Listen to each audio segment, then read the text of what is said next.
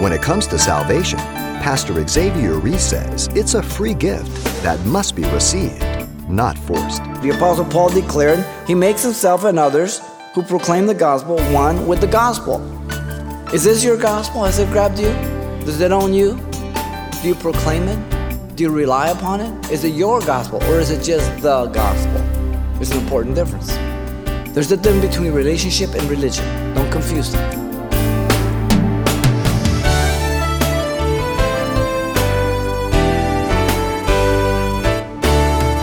Welcome to Simple Truths, the daily half hour study of God's Word with Xavier Reese, Senior Pastor of Calvary Chapel of Pasadena, California. I'm sure you've heard that there's no such thing as a free lunch. Well, that may very well be true most of the time, but there is one thing we can't buy, earn, or steal, and that's salvation in Christ Jesus. Why? Because He's already picked up the tab on our behalf. That's the simple truth Pastor Xavier helps to reveal in today's encouraging message. Let's listen. Paul the Apostle has laid out masterfully the obsoleteness of the ministry of the Old Covenant and the absoluteness of the ministry of the New Covenant, disarming the attack by the Judaizers against his ministry in chapter 3. So Paul declared now his absolute confidence in the ministry of the new covenant to save the sinner. And he says it's based on three things. Let me read here 2 Corinthians 4 1 through 6. Therefore, since we have this ministry, as we have received mercy, we do not lose heart, but we have renounced the hidden things of shame, not walking in craftiness nor handling the word of God deceitful, but by manifestation of the truth, commending ourselves to every man's conscience in the sight of God. But even if our gospel is veiled, it is veiled to those who are perishing, whose mind the God of this age has blinded who do not believe, lest the light of the gospel of the glory of Christ should be, um, who is the image of God, should shine on them. For we do not preach ourselves, but Christ Jesus the Lord, ourselves, your bondservants, for Jesus' sake. For it is the God who commended light to shine out of darkness, who has shown in our hearts the, to give the light of the knowledge of the glory of God in the face of Jesus Christ. Paul the Apostle declares his absolute confidence in the ministry of the New Testament to save sinners, and he bases on three things. First, verse 1 and 2, the gospel being effective in those preaching. It begins with them. Secondly, in verse 3 and 4, the gospel being ineffective to those rejecting the preaching. And then thirdly, verse 5 and 6, the gospel being effective through those imparting the preaching. He hits the gospel from every angle and just nails the superiority of the New Testament here. Let's begin here. In verse 1, the Apostle Paul declared the effectiveness of the gospel is based on the proper understanding of the Old and the New Covenant or Testament. Notice Paul stated his confident conclusion based on recognizing the superiority of the new covenant over the old. He says, Therefore, since we have this ministry, in other words, in view of what has been said, this is the only logical conclusion of the two covenants, pointing back to chapter 3, verse 7 through 18. The word, therefore, as you know, is a concluding word for this reason, on this account, based on this evidence. The distinct contrast of the two covenants the distinct glory of the one over the other, the distinct temporalness of the one to the permanence of the other that he dealt with from verse 7 to 14 of chapter 3. Really, if you go all the way back, this is kind of a circular conclusion what he began in chapter 1, verse 12, all the way to here. He's just hammering the gospel because the Judaizers are attacking regarding law. They're presenting law as gospel. It is not. Also, in view of the fact that we are entrusted with this ministry. The word ministry, as you know, diaconia, is the office of, of service in the new covenant of grace. Uh, we get our word deacon from it, in contrast to the old covenant of the law. In fact, the word appears 13 times in this epistle, four times in verse 7 through 9 of the previous chapter. There he says, The sufficiency as ministers was by the Spirit that gives life, not of the letter that kills, in chapter 3, verse 6. The ministry of the Spirit that is more glorious than that of the Old Covenant, chapter 3, verse 8. The ministry of righteousness that exceeds in much more glory in chapter 3, verse 9, in the middle. And the ministry of liberty or freedom versus the bondage because the law cannot enable you in chapter 3, verse 17. The ministry of unveiled faces, beholding in a mirror the glory of the Lord, chapter 3, verse 18, the beginning, in contrast to Moses' veiled face. And the end of verse 18 of chapter 3, the ministry that transforms people into the image of Jesus by the Holy Spirit. Hands down, but then he also says it in view of the fact of the inferiority of the old covenant, because he gives us superiority, but the contrast is there. The old covenant is called the ministry of death because it demands perfection. Man cannot keep it. 2 Corinthians 3 7. The law could demand, but it couldn't enable you to keep it. The old covenant is called the ministry of condemnation, accusing man of his guilt. 2 Corinthians 3 9. The old covenant is called that was passing away, being obsolete very clearly in chapter 3, verse 7, 11, and 13. Now, when we use inferiority and superiority, we're not saying one was completely so distinct from the other. No. The one was prophetic and in time prophetic only temporal until Jesus fulfilled it. It was to lead us to Christ, Galatians 3:24 says. The schoolmaster, everything in the old covenant pointed to Jesus prophetically. Every sacrifice, every furnishing of the tabernacle, everything pointed to Christ. But they didn't see that. We're going to see the blindness of the veil over their heart, not their mind, their heart. Listen, the gospel shoots for the heart, not the mind. If you're shooting for the mind, you're shooting too high. Lower your aim. Now, notice Paul stated his confident conclusion based on recognizing that they were entrusted with this ministry the new covenant, the gospel, was because of mercy. We have as we have received mercy, eleos. We come across it often compassion, pity. Someone who cannot help themselves at all. You feel empathy, compassion. You come alongside your, your voice, your tenor, everything, the tenderness. They were poor and unable to do this ministry with the old covenant, as he said in chapter 3, verse 10 11, because the law didn't enable you. The people of the Old Testament did not have the Holy Spirit as you and I do only kings, prophets, and people for special calling. But the regular people didn't have it. They were unable to do the ministry in and of themselves, they said, even as Christians in chapter 3, verse 5. Their sufficient was of God in Christ. And so Paul stated his specific confident conclusion in view of all these facts, so they did not lose what? Heart. In what? In carrying out the new covenant ministry of the gospel. They didn't faint. That's what it means. We do not lose heart. Discouraged, to be spiritless, being dissuaded, distracted, derailed.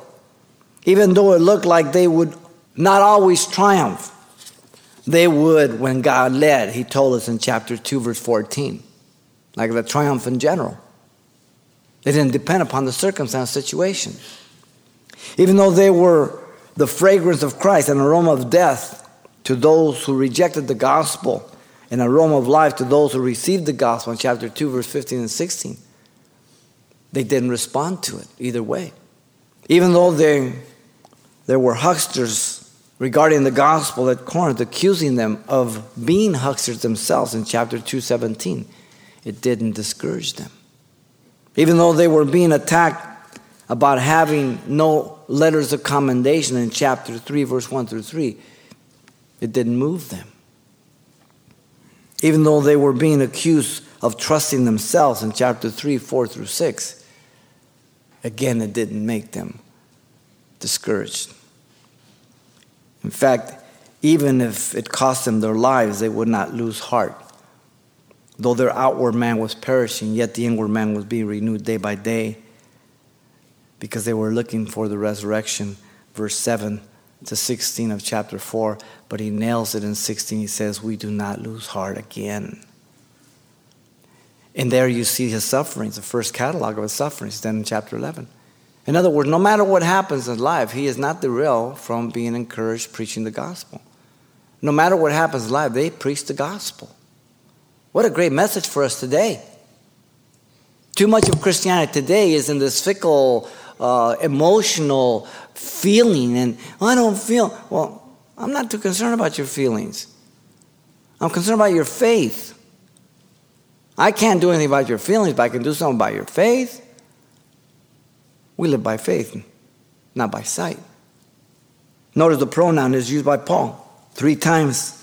We appears in verse 1. The reference to Paul, Silas, Timothy, Titus, and anybody else who was the faithful preacher there of the gospel. Now look at verse 2. The Apostle Paul declared the effectiveness of the gospel and that it is based on the preaching of the gospel, listen, with godly integrity. The Apostle Paul expresses this from the negative and the positive. Take note. In verse 2, the beginning, Paul uses the negative characteristics to affirm their blamelessness. Listen what he's going to say. They had renounced a life of duplicity, but we have renounced the hidden things of shame. Paul, Silas, Timothy have been transformed by the gospel. They had renounced, meaning to put away, give up, or to forbid themselves, found only this time in this form. What did they forbid themselves?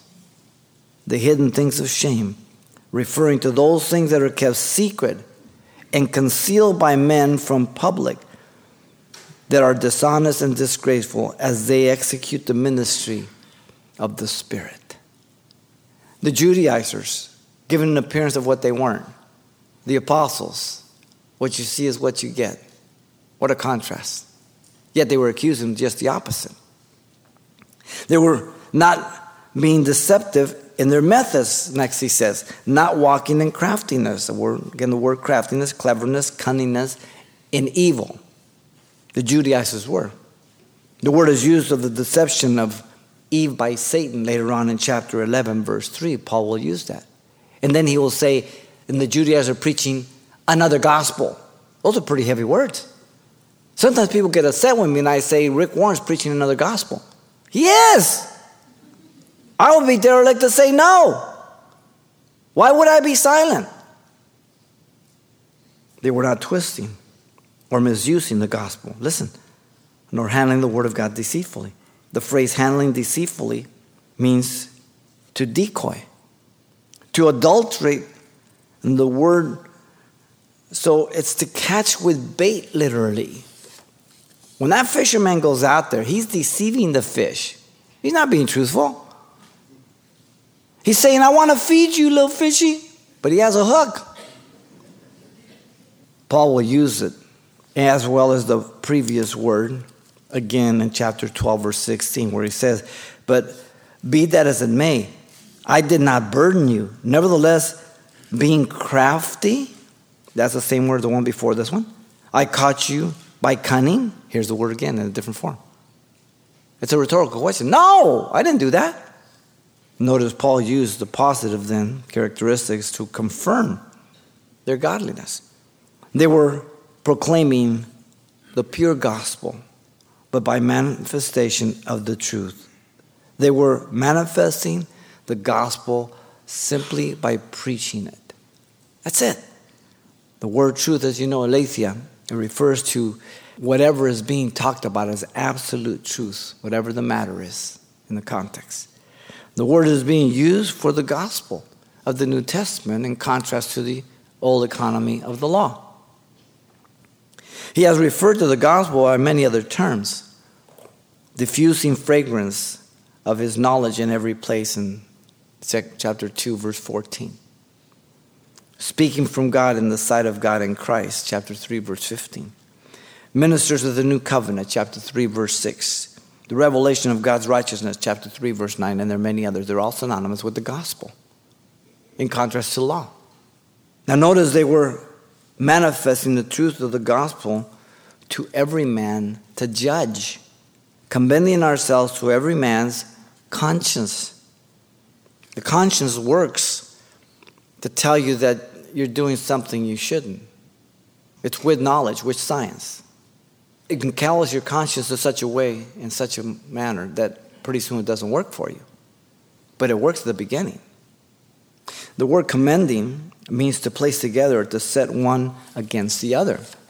In other words, they were preaching the gospel, and their live example confirmed and approved the message they were preaching. They were not two distinct things, put them side by side. Okay? That's what he's saying. Before men. Appearing five more times this word in this letter, it's a key word. In fact, in presence, he said earlier in chapter 1, verse 12, For our boasting is this, the testimony of our conscience, that we conducted ourselves in the world in simplicity and godly sincerity, not with fleshly wisdom, but by the grace of God, and more abundantly towards you. So, in presence. Then he says, by letter in chapter 1, verse 13. For we are not writing any other thing to you than what you read or understand. Now I trust you will understand even to the end. So, what we are in presence, we're in letter. We're consistent. Very important.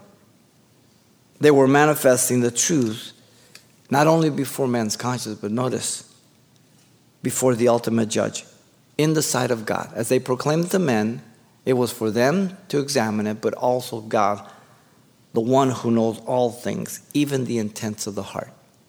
Chapter 217 at the end says, For we do not, as so many peddling the word of God, but as of sincerity, but as from God, we speak in the sight of God in Christ.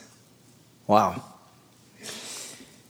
In 1752, Whitefield wrote to Benjamin Franklin the following quote, as I find you growing more and more famous in the world of letters, I recommend to your unprejudiced study of the mystery of the new birth.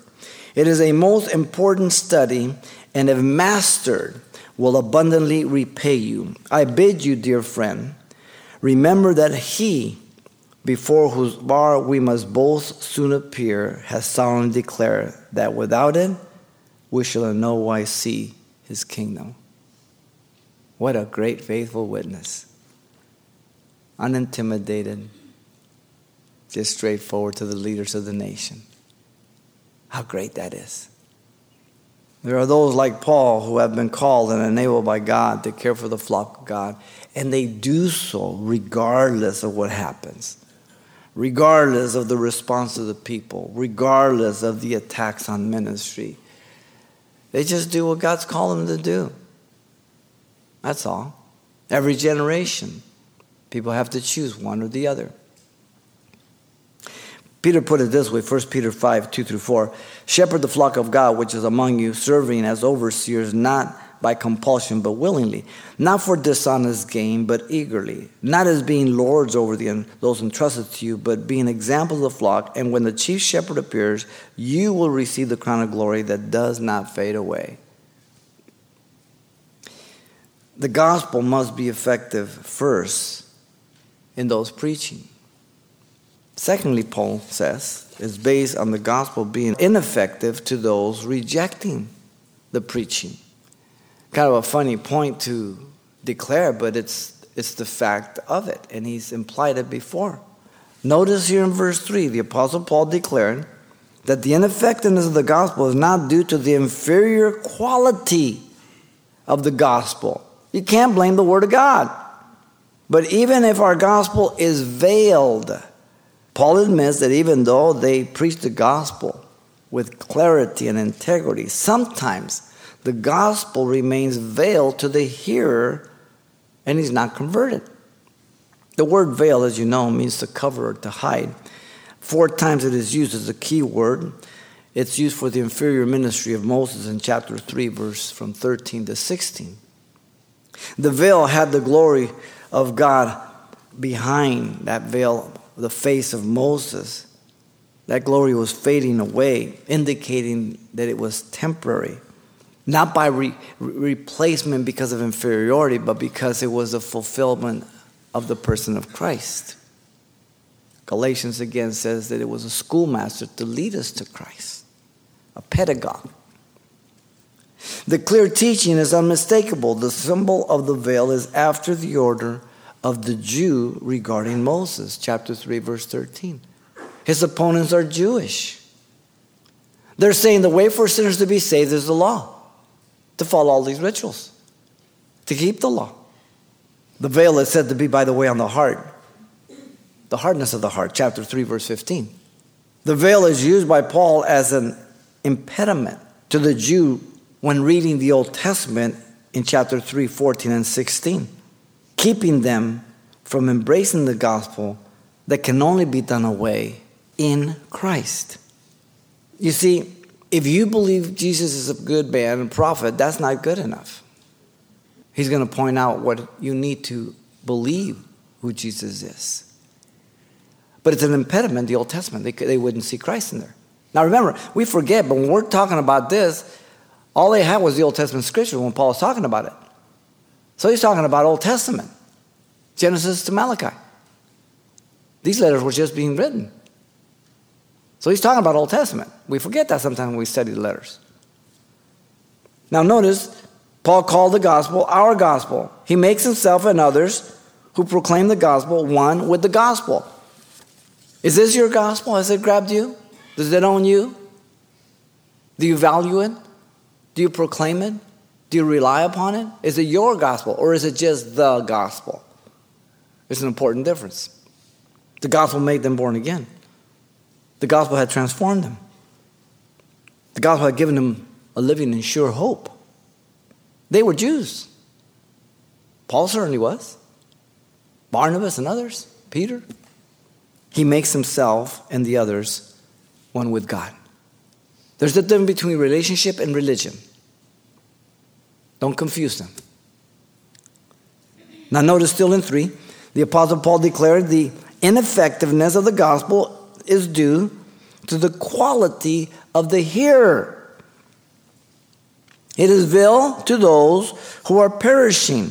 Paul identified those to whom the gospel is veil as those who are being destroyed, ruined, literally. He was being accused of preaching the gospel in a mysterious, hidden way. It was not true. False accusation.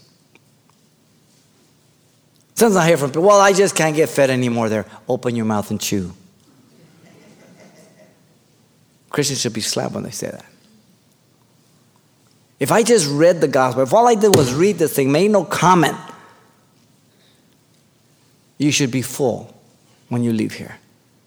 Because this is the Word of God. He said, Those perishing are those leading to death, eternal death, in chapter 2, verse 16.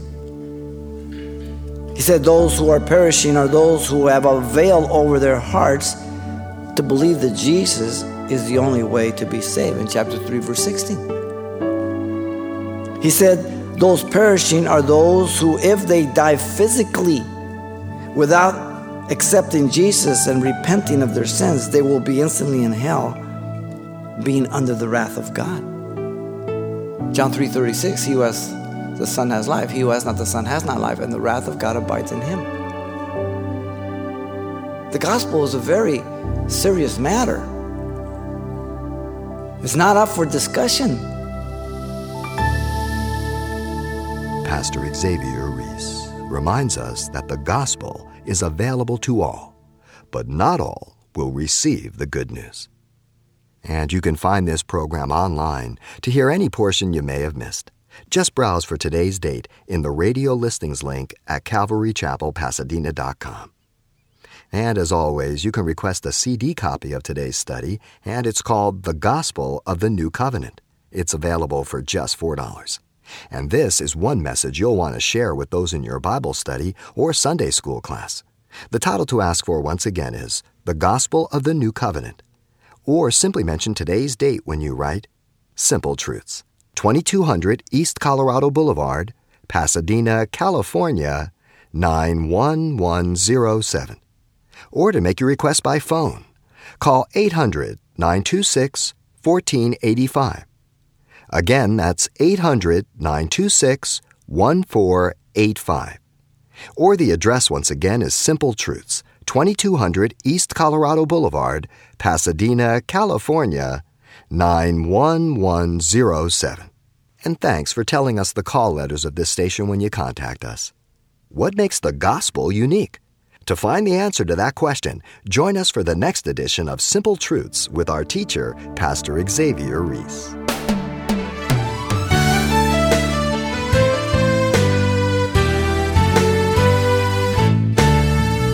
Simple Truths with Pastor Xavier Reese, a daily half hour broadcast, is a radio ministry of Calvary Chapel of Pasadena, California. www.calvarychapelpasadena.com.